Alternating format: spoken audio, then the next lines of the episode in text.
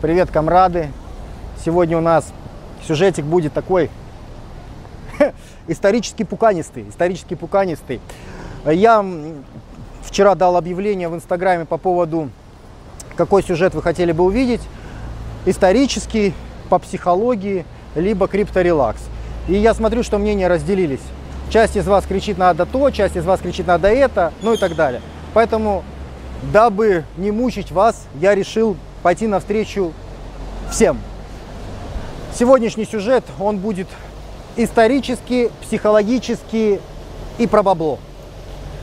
Сегодня я вам расскажу про, на мой взгляд, самые интересные финансовые пузыри в истории человечества. Это будет именно истории, потому что, ну, в частности, две, две из этих историй я хочу вам рассказать. Они произошли э, в начале 18 века, то есть достаточно давно. Но, несмотря на то, что они произошли давно, и люди вроде бы как должны быть научены горьким опытом, но я смотрю, что каждое поколение э, люди наступают на одни и те же грабли. В общем, для того, чтобы мы с вами не наступали на грабли, для того, чтобы мы не теряли свои доходы на различных финансовых пузырях и пирамидах, э, для этого нужно знать эти истории. Поэтому устраивайтесь поудобнее и погнали. И первая история, про которую я вам хочу рассказать, она произошла в 18 веке в Англии. Дело в том, что в начале 18 века Англия и Франция находились в очень серьезном военном конфликте. Этот конфликт был связан с разделением испанского наследства.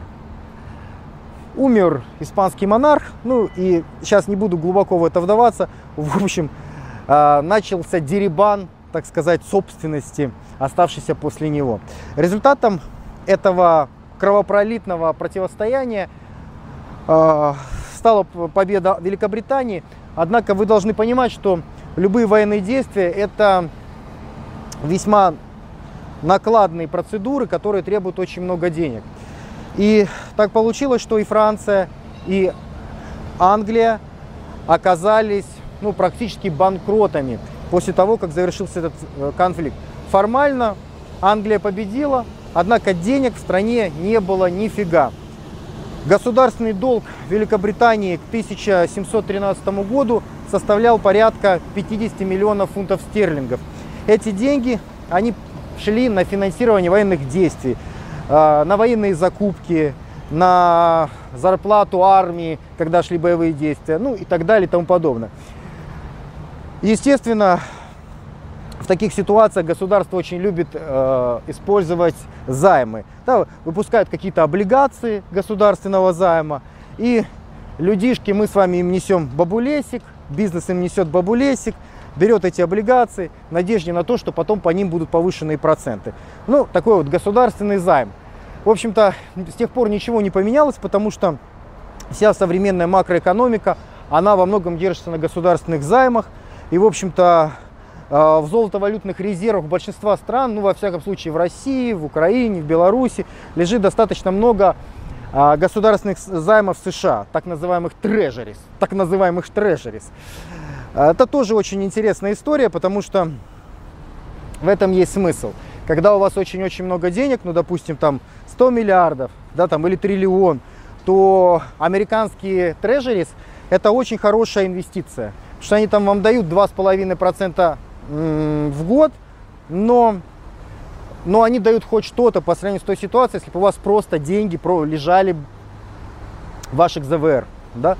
Соответственно, любые центробанки, они заинтересованы, чтобы деньги не просто лежали, а чтобы они были ликвидны и в то же время, чтобы они приносили какой-то доходик. Вот американские трежерис, облигации, они дают этот небольшой доходик. И незнание вот, эти, вот этого момента, оно порождает очень много непонятно тогда, когда начинают оценивать политику э, экономическую, финансовую внутри государства непрофессионалы. Им кажется, что ага, против нас же там санкции, да, допустим, в США, а наш Центробанк покупает их обязательства, то есть фактически дает им деньги в долг. Они нам типа кислород перекрывают, а мы им даем деньги в долг. Это совершенно не так. Во всем есть смысл всегда и есть своя выгода. Выгода э, в этих обязательствах Америки, ну, в трежерис, вот этих бумагах ценных, в том, что они очень ликвидны. Их в любой момент Центробанк, например, России, может выкинуть, получить валюту и закрыть любые дыры, э, любые атаки против рубля. То есть это деньги, которые лежат, это, ликвидны, это ликвидность, ими можно закрывать любые дыры, но при всем при этом они приносят хоть какой-то, как, э, какую-то прибыль. Вы можете спросить, а, а почему бы деньги не положить, допустим, в какой-то другой банк? Почему обязательно Америка?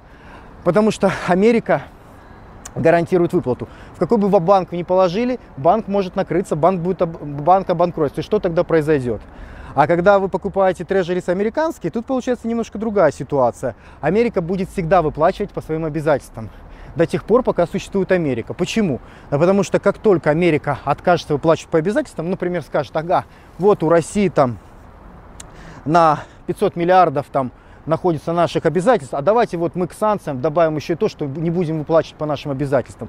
Это создаст такой прецедент, что все перестанут доверять США, все перестанут брать терроржерис, все перестанут покупать долговые обязательства американского правительства. Ну, то есть Америка, а Америка держится на том, что доверяют ее экономической системе, доверяют доллару, доверяют ее трежерис.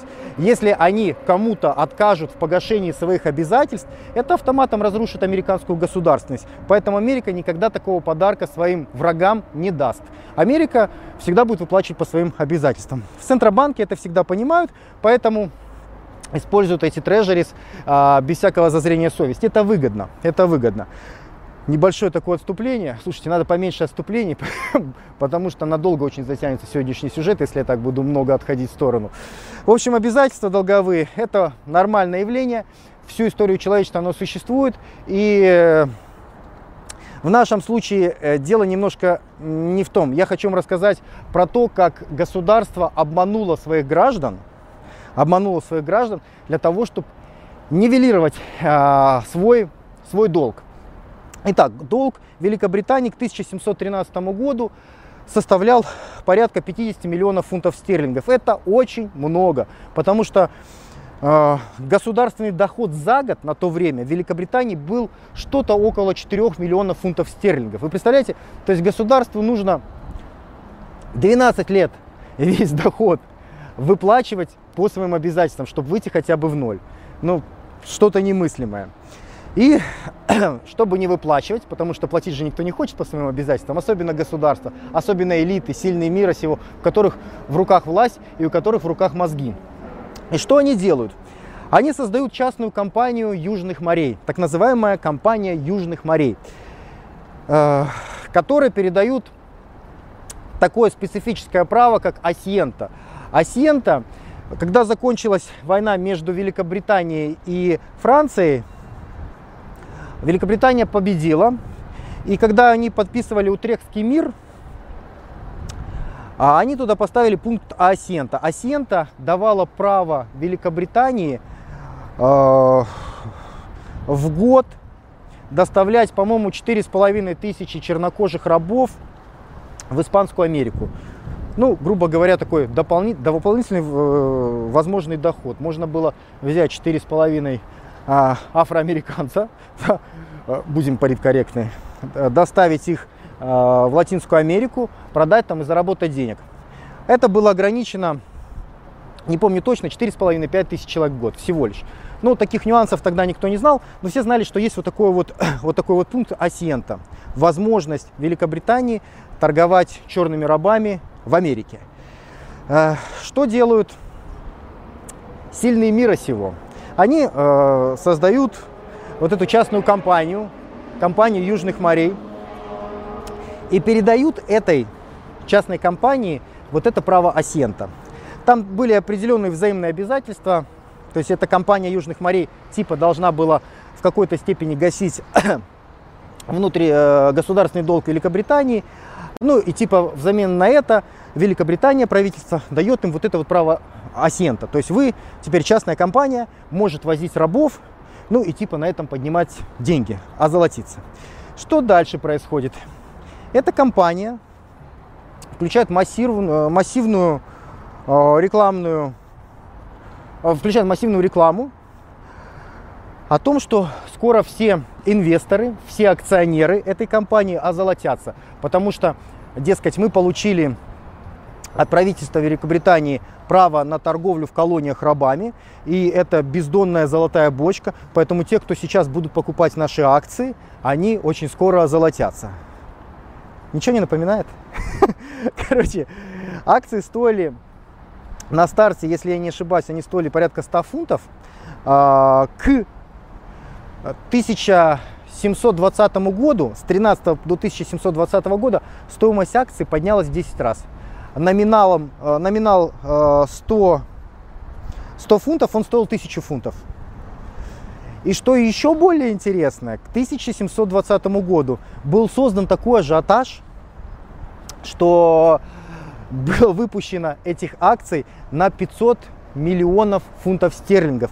Это при том, что общее количество наличных денег, денежной массы в Европе, во всей Европе было около 100 миллионов. А бумаги напечатали на 500 миллионов. Кстати, это мне тоже кое-что напоминает. У вас может возникнуть вопрос, но э, как вообще так произошло? Почему, почему люди переплачивали такие огромные суммы за эти бумаги? Потому что был создан своеобразный хайп, потому что а, эти ребята запустили классическую финансовую пирамиду. Классическая финансовая пирамида, она работает как? Выплаты предыдущим осуществляются за счет последующих. То есть там не было какой-то прибыльной коммерческой деятельности, которая генерировала бы какую-то реальную доходность. Нет, но пока люди шли в эту систему, предыдущим можно было выплачивать за счет последующих.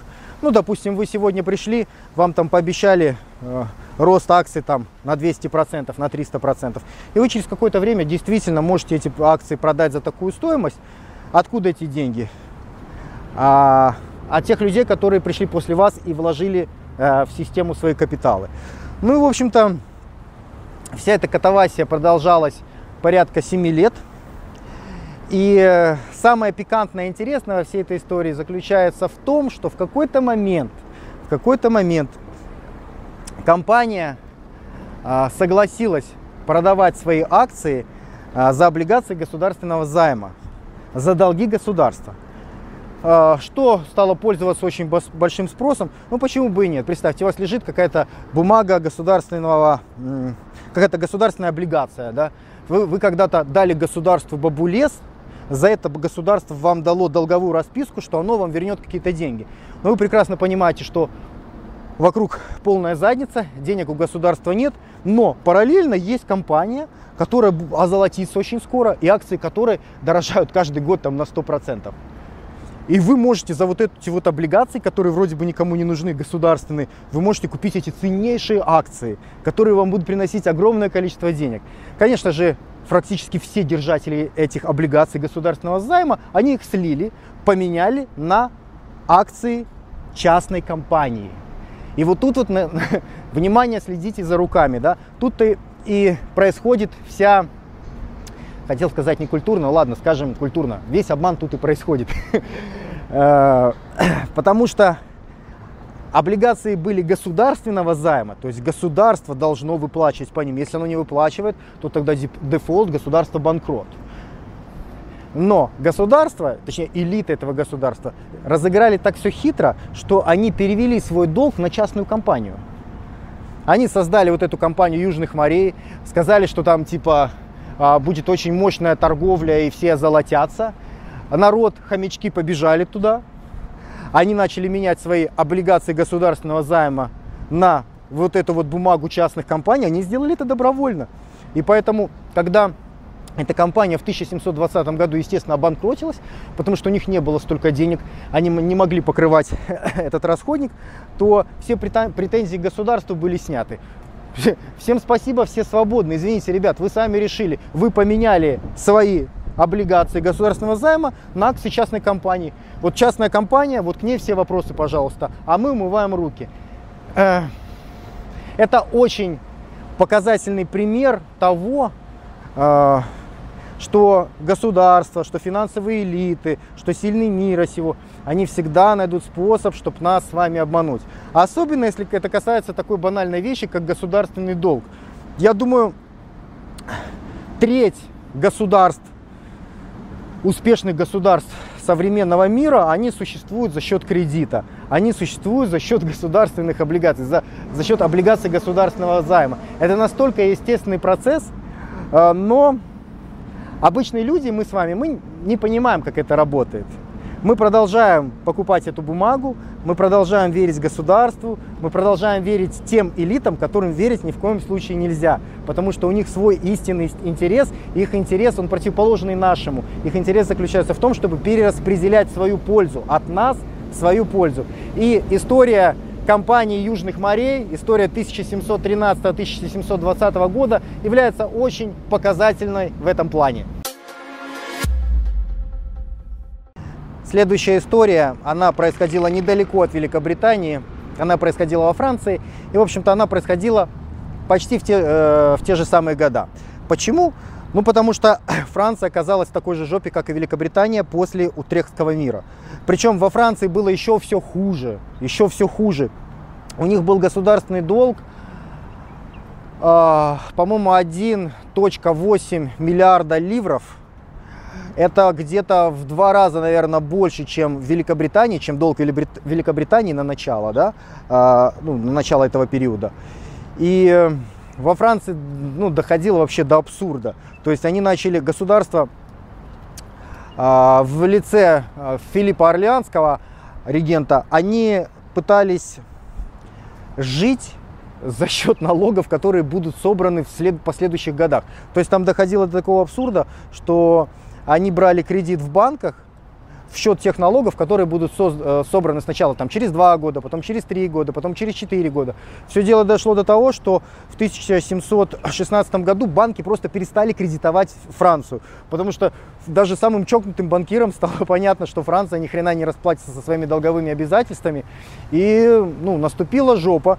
В государстве все больше пошли разговоры о том, что государственность вообще скоро перестанет существовать, что люди перестанут работать, а в армию перестанут люди ходить, потому что не будет жалований и так далее. Армию начали сокращать, там сократили сначала с 400 тысяч, по-моему, до 150, потом еще, еще. Короче, в государстве начало происходить полное Ж. И в 1716 году а, во Франции, в Париже появляется Джон Лоу. Джон Лоу – это очень известная личность в мире финансов. В общем-то, это тот человек, который организовал первый частный банк, первый частный банк в Великобритании. Но там у него не заладилось, а, были определенные проблемы, в частности, там он участвовал в дуэли. В общем, ему пришлось покинуть Великобританию. Он приехал в Париж, во Францию. И, в общем-то, так как он, ну, по тем временам можно сказать, что он был одним из первых банкиров. Тогда в начале банкиров еще не существовало, существовали так называемые менялы, которые там занимались золотом и так далее. И этот Джон Ло обратился к Филиппу Орлеанскому и, и предложил ему очень классную схему, как решить проблему с государственным долгом. Но, как вы уже, наверное, догадываетесь, схема была плюс-минус похожа на ту, которую использовали англичане. Только у англичан была компания Южных морей, а французы пошли немножко иным путем. А, путь заключался в чем? Этому Джону Ло разрешили создать свой банк, а, альтернативный, негосударственный, во Франции. Ну, банк назывался Всеобщим, Всеобщий банк, Всеобщий банк. И элиты, ну, будем говорить прямо, Филипп Орлеанский, да, монарх, он разрешил этому Джону Ло брать металлические монеты и менять их э, на облигации займа, ну, грубо говоря, на бумажки, на так называемые банкноты. То есть до этого периода во Франции никогда не существовало каких-то бумажных денег. Ценность э, она всегда была в золоте, либо, либо в серебре. Ну, то есть э, были какие-то монеты, которые представляли себе какую-то ценность, меру стоимости, но помимо всего, помимо меры стоимости, они сами в себе несли какую-то ценность. То есть они были золотые там, или серебряные и так далее. И вот этот переломный момент в 1716 году происходит отвязка. Во Франции происходит отвязка металлических монет, металлических ценностей – и э, привязка ценности просто к бумаге. А вы понимаете, что когда монета, ну когда деньга, она обеспечена ну, золотом, там, серебром, то ты не можешь напечатать больше, чем у тебя есть золото или серебра. Но если она не обеспечена золотом или серебром, либо если люди не знают, насколько она обеспечена, то ты можешь включить печатный станок и можешь напечатать банкнот сколько угодно. Собственно, в этом и была цель Джона Ло. И, в общем-то, Филипп Орлянский, я думаю, это все прекрасно понимал, потому что страна была в жопе, он был в жопе, ему нужны были деньги, он не знал, где их взять. К нему приходит такой классический финансовый мошенник и дает ему очень классную, прогрессивную по тем временам э, предложуху. Говорит, слушай, давай мы сейчас отвяжем вообще деньги от материальных ценностей, будем деньги печатать на бумаге, банкноты, а бумаги мы сможем напечатать сколько угодно. Ну, сказано, сделано. В общем, эти ребята отвязывают, отвязывают э, деньги от э, реальных ценностей, а, вводят в эти банкноты. Вначале все шло очень мягко. Вы знаете, всегда все происходит очень мягко. Вначале э, не было никакого принуждения. Вначале была такая ситуация, что объявили, вот смотрите, вот есть банкноты, обязательства а, Всемирного банка Джона Ло, и, в общем-то, эти банкноты свободно меняются на там, золотые и серебряные монеты люди постепенно, осторожненько начали менять, и им это очень понравилось, потому что это удобно. Не надо там э, килограммы золота возить из одного угла страны в другой угол страны. Достаточно взять стопочку бумажек, ну, согласитесь, это более удобно. Это более удобно, проще. Более того, через год э, это стало настолько востребовано, что вот эти бумаги, они даже стали стоить дороже, чем реальные металлические деньги ну там не на, не на много процентов, на 10, но тем не менее, настолько это стало удобно и пользовалось спросом. А, все идет хорошо, все идет, все идет замечательно, денежка меняется, и э, на, то есть золото приносит государству, грубо говоря, через Джона Лоу, а народу выдают бумагу. И народ все это хавает. Ну, как обычно, народ всегда все хавает. К чему это привело? Это привело к тому, что э, были созданы деньги из воздуха. То есть, если долг Франции был чудовищный 1.8 миллиарда, то до 2020 года вот этих вот банкнот, обязательств, да, было напечатано на 3, на 3 миллиарда. Какие-то просто немыслимые суммы по тем временам. Причем, как вы понимаете, естественно, за, эти, за этой бумагой ничего не стояло. Они не были ничем обеспечены, но люди меняли реальные ценности, э, меняли реальные драгоценные металлы на эту бумагу потому что это было удобно, потому что был создан хайп, и потому что периодически государство начало издавать такие законы, которые людей подстегивали к этому. Ну, например, через год э, Филипп Орлянский издает такой указ, что, дескать, теперь все налоги и все подати в государстве Франция принимаются исключительно в банкнотах банка Ло. Ну, Джона Ло. Да? Что это такое? Это создание спроса на бумагу. Это делается для того, чтобы люди отдавали, еще интенсивнее отдавали свои реальные ценности в обмен на виртуальные ценности, в частности на бумагу. Ну и это стало работать очень хорошо. Люди начали отдавать, отдавать, отдавать. Ну а дальше происходит очень хитрый ход конем.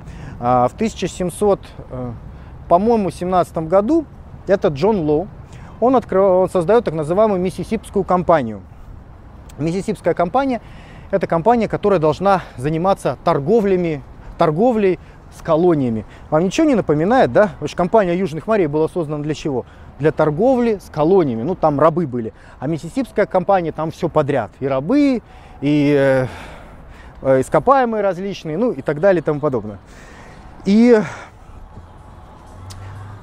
Джон Ло делает примерно то же самое, что было сделано и в Англии. То есть он говорит, что мы, я готов продавать акции компании за а, облигации государственного займа Франции. Но эти акции становятся настолько популярные, а, настолько, понимаете, в руках у государства, в, в руках у элит, которые держат власть в этом государстве, у них находятся в руках информационные источники, у них в руках находится все.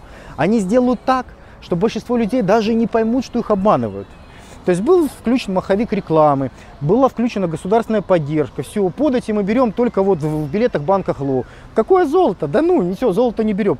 То есть государство сначала раскачивает этот маховик, элиты в этом государстве, а потом подсекают. То есть задача в том, чтобы мы, бараны, с вами поменяли реальные ценности активы на бумагу, Ну а потом, когда мы захотим эту бумагу поменять на реальные активы ценности, нам говорят, всем спасибо, все свободны. Вот именно эта ситуация произошла во Франции. Потому что стоимость этих акций, она э, выросла драматично. Они стоили по 500 местных денег. А, ну, номинал был по 500, а продавались они по 10, по 15 тысяч. По 10, по 15 тысяч к 1720 э, году. И вот, смотрите, какая-то хорошая площадочка. Надо мне будет сюда прийти потренькаться. Вообще во Франции произошел ажиотаж. Просто те люди, которые в то время находились во Франции и а, описывают те события, они, эти люди просто были в шоке, потому что бывшие слуги, они становились там богатыми господами, люди покупали недвижимость, скупали во Фран... э, в Париже, рядом с Парижем. Соответственно, спрос вырос драматично на все, потому что какое-то время, до 2020 года, эта пирамида, она работала, этот хайп, он работал. То есть акции дорожали, дорожали, дорожали. Вы сегодня могли купить, на, на старте вы могли купить эти акции по 500, да, а к 1720 году эти акции стоили 15 тысяч. Ну, представьте, в 30 раз. В 30 раз. Но недолго песенка играла, недолго фраер танцевал. Как вы понимаете, эти ценности не были ничем ну, эти деньги не были ничем обеспечены, эти бумаги не были ничем реально обеспечены, кроме рекламы и кроме поддержки государства. Но этого оказалось достаточно. История заканчивается, как всегда, печально. В последний момент, там, в 720 году, э, Джон Ло поменял все э, банкноты, которые были у королевской семьи, на реальные ценности, на реальное золото, на реальные монеты. Но после этого э, всех людей кинули. Ну, там вообще было все очень забавно. Ну, например, там был такой пункт, государство, это Джон Ло пролоббировал этот интерес, государство сказало, ребята, больше 500 монет вообще держать запрещено. Вот все, запрещаем вам держать 500 монет, для того, чтобы стимулировать людей снова э, создавать этот спрос на банкноты. Но уже начиналась паника, когда на людей начали давить, вы должны делать так и так, это работает очень плохо мы такие с вами хитрые хомячки, что когда, когда возникает какая-нибудь задница, мы это сразу чувствуем. Ну и наши предки, в том числе и французские, в общем-то, это все прекрасно понимали. Короче, люди ломанулись в отделение, чтобы одномоментно поменять банкноты на реальные какие-то ценности, а, естественно, система это не выдержала, потому что ценностей там не было. Это была просто не обеспеченная ничем бумага система лопнула, но прежде чем она лопнула, был полностью нивелирован государственный долг Франции. Как? Так же само, как и в Великобритании. Потому что Джон Ло сказал, о, окей, я готов, так уж и быть, пацаны, так уж и быть. Пойду вам навстречу, говорит Джон Ло. Говорит, так уж и быть, не буду продавать свои бесценные акции только там за банкноты или золотые монеты. Так уж и быть, буду, пойду вам навстречу, буду покупать еще и за облигации государственного займа. Естественно, люди ломанулись, потому что они до этого думали, это вообще бумага, которой задницу вытирать и ничего не... Вот смотрите, что происходит.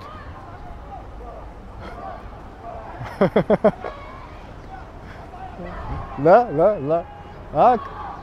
Вот э, есть у нас что-то вот такое вот животное. Это, это иллюстрация того, э, как доминирование нас стимулирует. Вот, вот весь спорт, он построен на доминировании, быть лучше, чем остальные.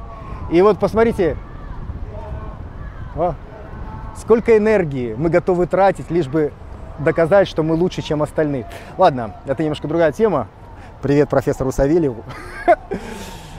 В общем, вот такие вот две печальные истории. Они печальные для народа, но они очень э, были хороши для элит, для правительств, потому что эти ребята, финансовые элиты, правительства, ну, будем проще говорить, элиты в государстве, элиты государства Великобритания и элиты государства Франция, они кинули огромное количество людей, населения своего, своего государства, и, в общем-то, прошло это достаточно безболезненно. У вас, возможно, возникает вопрос, откуда же бабулес этот был? Все очень просто. Бабулес был от обычных людей. То есть да, допустим, во, во Франции государственный долг 1.8 миллиарда. В государстве нет этих денег. Государство не может отбиться, государство захлебывается. Тогда что они делают? Они, они обманывают свое население, создают такую хитрую систему, чтобы каждый из нас, у, которого, у каждого из нас есть какие-то сбережения, да, мы, мы начинаем эти сбережения выгребать. То есть это способ отнять последнее у граждан.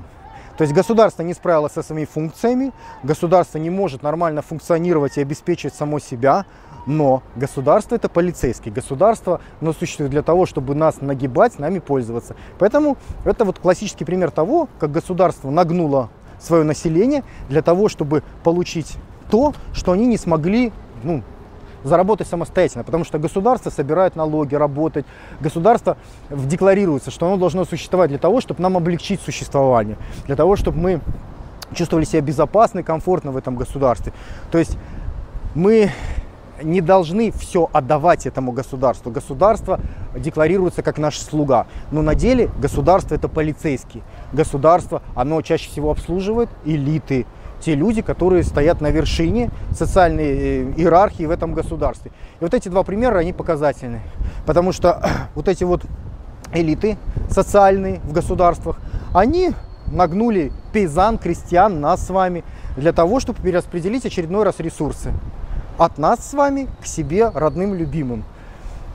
Но теперь, я думаю, вы плюс-минус можете представить себе, что будет происходить э, с госдолгом США, да, что для тех, кто не в курсе, как создаются деньги в Америке, деньги создаются так, что ФРС, э, условно частная организация, банк, э, создает деньгу и дает эти деньги правительству Соединенных Штатов. А правительство дает долговые обязательства. То есть деньги создаются через долг. Поэтому долг постоянно нарастает, нарастает, нарастает. Ну, я думаю, теперь вам очевидно, что никто этот долг отдавать не будет. И все эти разговоры по поводу того, что вот как они там будут дальше, у них большой там госдолг и так далее, это разговоры в пользу бедных. Никто не будет отдавать никакие долги. Расслабьтесь, элиты всегда найдут способ, как нас с вами нагнуть. А, ну и теперь перенесемся немножко поближе. перенесемся тоже в 20 год, но уже 20 века. 1920 год. 1919-1920 год. Соединенные Штаты Америка. Чарльз Понци. Чарльз Понци. Вы, наверное, периодически в последнее время слышите э, это панзи ским, панзи ским, особенно вот кто читает какие-нибудь э, иностранные источники по поводу хайпа, по поводу битконнекта, по поводу биткоина, по поводу всех этих дел. Э, понзи, понзи, понзи. Что, о чем идет речь? Понзи – это Чарльз Понзи считается ну, мошенником, который реализовал первую в мире классическую финансовую пирамиду. Классическую финансовую пирамиду, именно мошенническую, которая изначально была задумана одним человеком для того, чтобы обобрать людей. Ну и пирамида, вы помните, чем она характеризуется? Пирамида, она характеризуется тем, что там есть умысел. Есть умысел на то, что организатор прекрасно понимает, что то, что он обещает, это невозможно. Он прекрасно понимает, что он может э, делать повышенные выплаты только за счет вновь прибывших инвесторов или там вновь прибывших акционеров. Пока они несут деньги, система работает. Как только денег начинают нести меньше, то система переворачивается, потому что не может платить по обязательствам предыдущих акционеров. Как это все дело происходило? Этот Чарльз Понце, это вообще итальянец, иммигрант, он приехал в США, ну, такой мошенник средней руки был. И э, есть такая штука, международные, международные почтовые, как же они называются, купоны, международные почтовые купоны. А, как я понял, это что-то типа марок, но только международных. То есть есть какой-то, есть какая-то организация, мирового масштаба, центральная, да, почтовая, которая выпускает эти купоны в различных странах.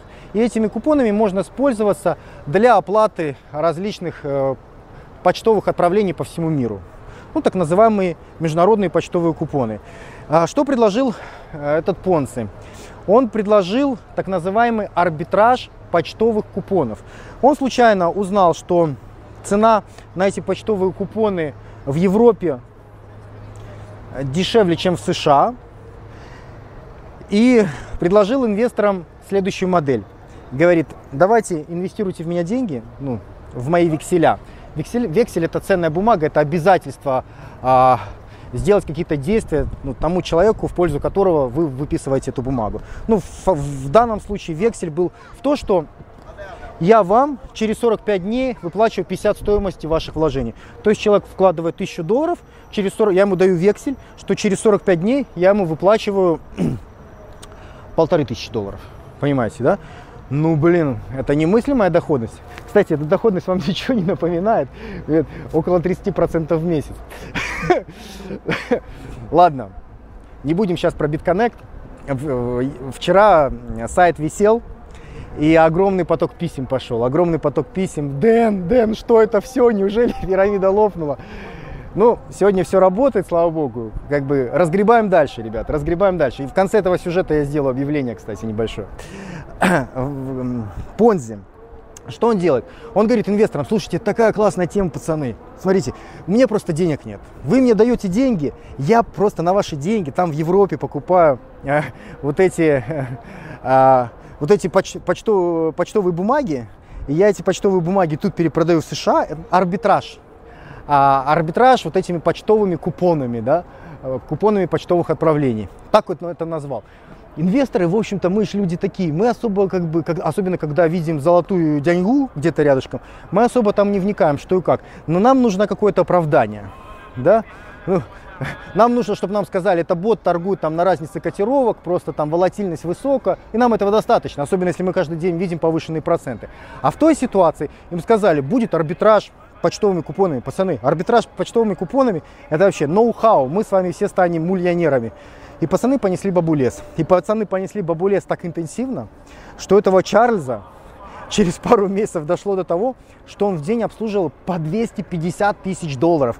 То есть ему в день оборот пришли и ушли, там было четверть миллиона долларов. Ребята, это 1920 год, это безумно, это просто безумно большие деньги. Это немыслимо большие деньги. То есть всю Америку начала колбасить. Э, пирамида лопнула, кстати, не потому, что в какой-то момент э, денег стало недостаточно, а люди перестали туда идти. А, э, пирамида лопнула из-за информации. То есть этот Чарльз Понци, он одну газету там периодически прикармливал, какой-то там Бостон Вьювер, я не помню, как называлась эта газета. В общем, она все давала информацию очень позитивную по поводу того, что типа вот все классно, все будет лучше, лучше и лучше, и люди несли деньги. А потом там нарисовалась какая-то другая газета, которые не подмазали, и эта газета написала правду. А газета написала правду какую? Что для того, чтобы выплатить всем инвесторам а, те суммы, а, те суммы по купонам, которые они вложили, которые им обещают, то есть этих купонов там должно было быть, я не помню точно, ну там Э, какое-то количество миллионов этих там, не знаю, 16, 20, 30 миллионов, в то время как там во всем мире этих почтовых бумаг там было выпущено 20-30 тысяч всего лишь. Ну, то есть это официальная статистика, на официальные данные, их легко можно было проверить. И люди офигели. То есть они поняли, что вот эта вот история, арбитраж э, вот этими почтовыми бумагами, он, он невозможен он невозможен. Но как только они поняли, они сразу ломанулись забирать деньги. Ну и понимаете, что как только люди начинают занимать, э, вытаскивать деньги из системы, то система сразу же переворачивается. Любая нечестная фейковая система, она сразу переворачивается. Я решил вам рассказать эту э, историю, потому что она показательная, потому что вы периодически будете слышать вот Панзи Ским, Панзи Ским. Да, Панзи Ским, э, схема Чарльза Понзи. Это классическая мошенническая финансовая пирамида. То есть человек изначально понимал, что нифига он не заплатит а, то, что он обещал. 5 апреля 1933 года Франклин Рузвельт, президент Соединенных Штатов Америки, издал указ 6102 о принудительном изъятии золота у населения Соединенных Штатов Америки. Вдумайтесь, а вот принудительно. Вот у вас есть золото. Это не, по, так, не по-честному. Надо, чтобы у нас оно было, а у вас не было. Поэтому мы издаем принудительный указ о том, что вы там в течение там, до какого-то там несколько месяцев было дано, вы должны все золото, речь шла э, и о изделиях, и о слитках банковских, вот все золото вы должны и, нам принести. И это касалось не только граждан, в общем-то, но и тех, кто проживал на территории США, ну, практически всех, фирмы, всех касалось. Всех касалось, кроме там дипломатических посольств каких-то. Э, это на мой взгляд, один из ярчайших примеров того, что государство нифига не беспокоится о вас и не заботится о вас. Государство беспокоится о элитах, которые руководят этим государством. То есть фактически произошло перераспределение ресурса, а, а драгметаллы, в частности золото, это было ну, основным, скажем так, платежным средством. И это основное средство накопления было людей. И это средство, оно было у людей отъято принудительно. Принудительно настолько, что э, если вы, допустим, не приносите золото, то вам дают там штраф 10 тысяч долларов, по тем временам безумные деньги, и или в плечи к этому 10 лет тюрьмы. Ну, то есть все очень жестко было. То есть вот представьте, вы копите, вот все ваше семейство, вы там э, накопили деньги. Потому что золото, еще раз, золото это были реальные деньги это были реальные накопления. Не бумага, которую можно напечатать сколько угодно, а реальная, э, реальная валюта, потому что в ней была внутренняя ценность, потому что это драгметалл. И вот все ваше семейство, вы сами там всю жизнь работаете, вы накопили какое-то количество этих ценностей, а, а тут к вам приходят и говорят, отдай, все отдай. Отдай по 20 долларов за тройскую унцию. Ты говоришь, нет. Они говорят, мы тогда тебя на 10 лет сажаем. И сажают тебя. Отнимают, еще и сажают. Це по-чесному. Це по-чесному. И, э, ну, короче, началось катавасия, люди были недовольны, люди протестовали. Ну, ни к чему это не привело. Людей сажали, были разборки. Ну, в общем-то, люди так или иначе должны были э, нести свое золото, отдавать все, что они заработали. Взамен они получали бумагу, им выдавали 20 долларов за тройскую унцию. Как только государство собрало со всех барашков реальные ценности, сразу же государство вернуло стоимость э, к реальной цифре 35 долларов за тройскую унцию. То есть они несколько раз еще обманули. Они, во-первых, забрали деньги, взамен их дали бумагу, так еще этой бумаги сдали по, по заниженному курсу. Сказали, вот курс будет не 35, а 20, пока вы сдаете. А как только вы сдали, они вернули сразу курс на 35 у кого-нибудь есть еще какие-нибудь иллюзии по поводу государства и по поводу того, что государство о тебе думает, о тебе заботится или за тебя переживает? У меня таких иллюзий уже давным-давно нет. Я прекрасно понимаю, что в мире постоянно идет перераспределение на всех уровнях, и в государстве тоже. В государстве тоже там сидят элиты, которые хотят хорошо себя чувствовать, хорошо жить. Ну, в общем, они хотят перераспределять ресурсы, забирать их у нас с вами, хомячков, и оставлять их у себя. Кстати, там был еще один такой пикантный момент. Например, есть э, в юриспруденции есть такое э, правило, что закон, ну базовое правило, что закон не имеет обратной силы. Имеется в виду закон, когда он ухудшает условия сделки, да, там, ну, ухудшает условия. То есть, например, э, Арнольда Шварценеггера нельзя сейчас посадить за то, что он использовал анаболические стероиды, потому что он использовал анаболические стероиды до того, как были созданы соответствующие законы, запрещающие их использование. Закон обратной силы не имеет в сторону отягчения. Поэтому Арнольд Шварценеггер может не париться, что его посадят. Это базовый принцип юриспруденции. Так вот, когда была вот эта махинация с золотом, этот принцип был нарушен. Он был нарушен жестко, потому что до 1933 года очень многие обязательства, договора между фирмами, лицами, они были подписаны в золоте. То есть люди, ну это было нормальное явление, не бумагой расплачиваться, а договариваться, что я вот делаю то-то, то-то, то-то, за это ты мне там столько-то золота даешь и наоборот. Вот эти все контракты, они были заключены до 1933 года, их все равно принудительно государство перевело все на бумагу, то есть в сторону ухудшения. То есть были нарушены основные юридические принципы, которые должно гарантировать государство. Ну, это к вопросу о гласности, там, демократии, о том, что там права человека какие-то. Вот меня всегда умиляли люди, которые верят в такую чепуху. Поэтому я вам и дальше буду рассказывать поучительные истории, чтобы у вас было более правильное представление об окружающей действительности. Так, ну что вам еще рассказать, комрады? Но давайте для завершения я вам расскажу историю, которая произошла совершенно недавно. А, вы, наверное, плохо ее помните, в большинстве своем. Я ее помню неплохо. Потому что, в общем-то, уже в конце 90-х годов я баловался с компьютером, знал, что такое интернет. И поэтому я помню очень много шумихи по поводу краха доткомов, так называемых. Что такое крах доткомов? Это пузырь технологических компаний, который лопнул в 2000 году. Технологические компании, которые были зарегистрированы в интернете. Ну, в 90-х годах в США начался интернет-бум. И, в общем-то, каждый бизнес, каждая компания пыталась обзавестись каким-то сайтом в интернете. Почему .com? Потому что .com, .com. И э, куча инвесторов начали вкладывать в это деньги. Потому что всем казалось, что это за этим будущее. И что те, кто проинвестируют вот эти доткомы, технологические компании в интернете, казалось, что эти люди озолотятся. А это было не так. То есть люди несли в деньги, э, деньги э, в надежде на то, что это в перспективе, эта инвестиция вернется им назад, и они получат больше, чем они принесли. И они ошиблись. То есть они переоценили значимость и возможность генерации дохода от вот этих вот интернет-компаний, технологичных компаний.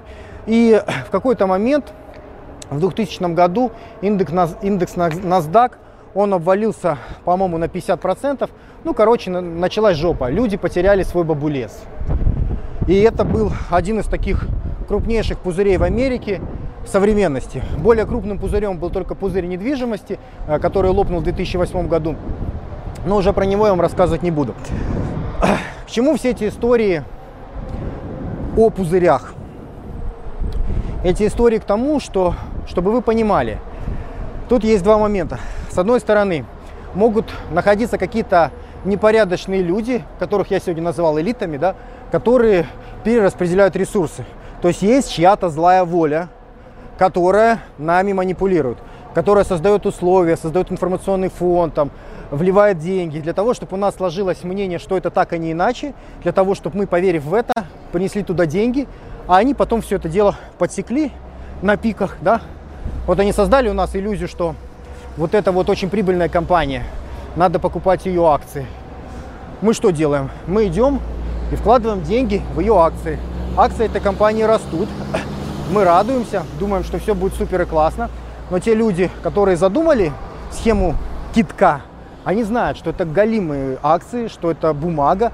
И в тот момент, когда они накачивают эту компанию большим количеством наших денег, они посекают. То есть они продают свои акции, и, соответственно, мы с вами остаемся у разбитого корыта, а те люди, которые всю эту схему задумали, они очень хорошо обогащаются.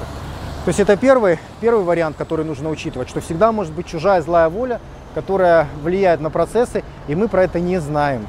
Потому что для этого нужно быть инсайдером, нужно быть внутри системы. Если вы не инсайдер, вы это не знаете. И вторая фишка заключается в том, что второй момент заключается в том, что человеческая жадность, она, она заставляет нас верить в сказочный вариант развития событий. Нам хочется верить в то, что мы обогатимся, и что это будет классно работать, и что типа все мы заработаем кучу-кучу-кучу денег. И это генерирует ошибочные действия. То есть мы э, хотим верить, что, допустим, эти акции, либо это криптовалюта, это может быть абсолютно любой актив, мы хотим верить, что это будет работать, это будет классно, и мы переоцениваем объективную реальность. И те примеры, которые я вам сегодня перечислял, в них есть как первая составляющая, так и вторая составляющая. С одной стороны, государство, элиты специально манипулировали нашим мнением, но с другой стороны, нам было, э, нам было очень легко поверить Асика я нарушу. Нам было очень легко поверить э, в то, что они нам скармливали, потому что, потому что человеческая жадность. Потому что, ребят, человеческая жадность. Потому что, потому что всегда хочется бабулесика, понимаете? И какие полезные выводы из этого можно сделать? Ну, надо все изучать. Надо все изучать. Ну а теперь возвращаясь к нашим вопросам по поводу биткоина, по поводу битконнекта. Я думаю, что мы не знаем. Примерно такая же ситуация, как с доткомами. Примерно такая же ситуация, как вообще с интернетом. Примерно такая же ситуация, допустим, как с пластиковыми картами. Потому что, когда пузырь растет, это может быть такой пузырь, который переформатирует вообще всю действительность. а может быть банальный финансовый пузырь, который нас всех обанкротит. Ну, например, когда были созданы э, пластиковые карты в Америке, да, банковские, они начали развиваться с сумасшедшей скоростью. И, соответственно, те компании, те банки, которые выдавали эти пластиковые карты, их акции дорожали с немыслимой скоростью. И люди тогда, они говорили о том, что это, э, что это финансовая пирамида, что это пузырь, что он лопнет. Но он не лопнул, наоборот, пластиковые карты захватили весь мир. И, в общем-то, те люди, которые вложились в эти карты, они стали очень богатыми.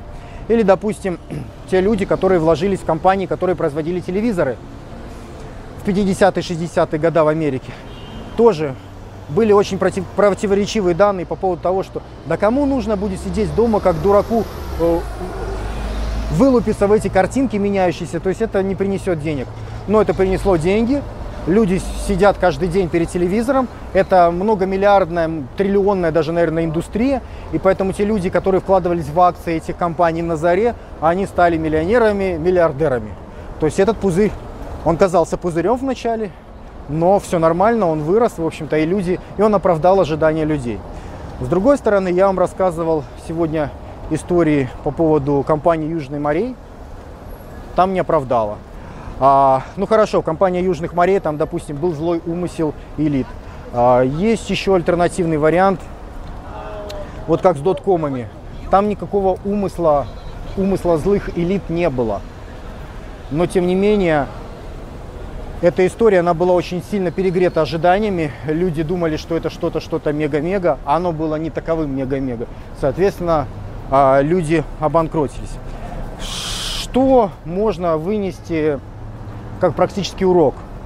А, практический урок, который я для себя вынес из всех этих историй, заключается в том, что нужно все диверсифицировать. То есть а, меня говорят, меня часто, меня часто спрашивают, вот, Дэн, там, можно мне вложить туда деньги, можно мне вложить сюда деньги, покупать мне битконнект или поздно уже покупать, там одно, третье, десятое. Я всегда говорю, ребят, не складывайте все яйца в одну корзину. То есть вы можете на какую-то часть денег войти в битконнект, на какую-то часть вы можете купить биткоины, на какую-то часть альткоины, можете поучаствовать в ICO, можете купить какой-нибудь реальный актив. Вот, допустим, сейчас золото очень дешевое. Вот сейчас реально я смотрю, такая ситуация, что самое время покупать золото, на мой взгляд, потому что оно как раз сейчас находится на низах.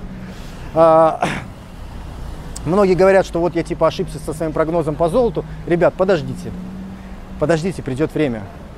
Просто золото это не криптовалюта. Многие говорили по криптовалюте, что я ошибся, да?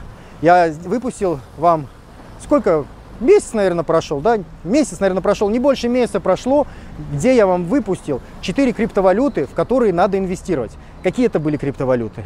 Это был эфир, а, это был Zcash, это был биткоин, что там еще было? Что-то же еще было. Йота. О нет, не Йота.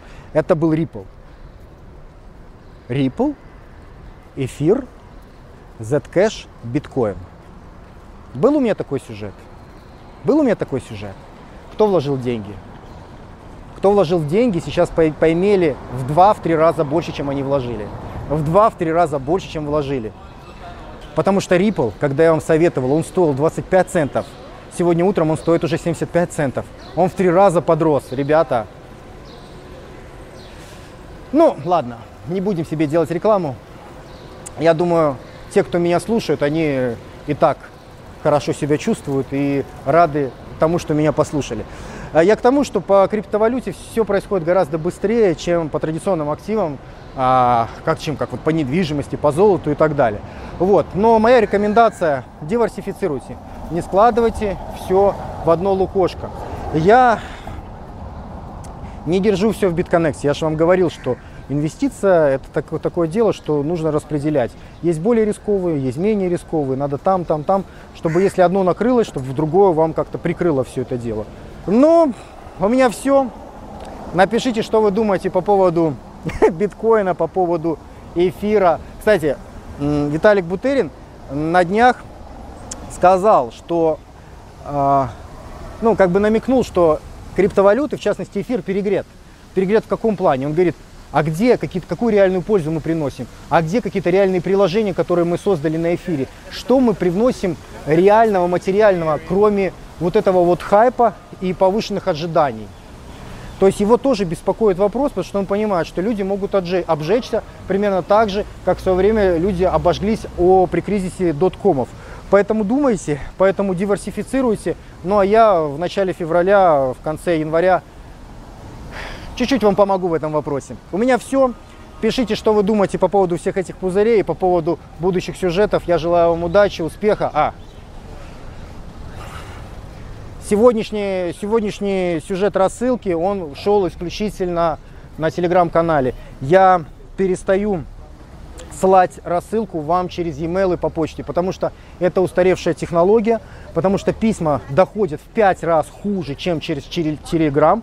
То есть я анализирую, я смотрю, какая-то глупость. То есть я плачу деньги за почтовые серверы а, регулярно каждый месяц. И при всем при этом доставка в 5 раз хуже, чем по телеграм-каналу. Ну, то есть устаревшая технология, э, которая испорчена спамерами, которая испорчена тем, что люди уже меньше доверяют имейлам и так далее и тому подобное. В общем, мы теперь в телеграм-канале, а, ссылка в описании к этому видео. Подписывайтесь, если вы не подписались, потому что вся самая свежая, полная информация, которая вас трансформирует, она будет находиться только там. У меня все. Желаю вам удачи, успеха и да пребудет с вами сила, друзья.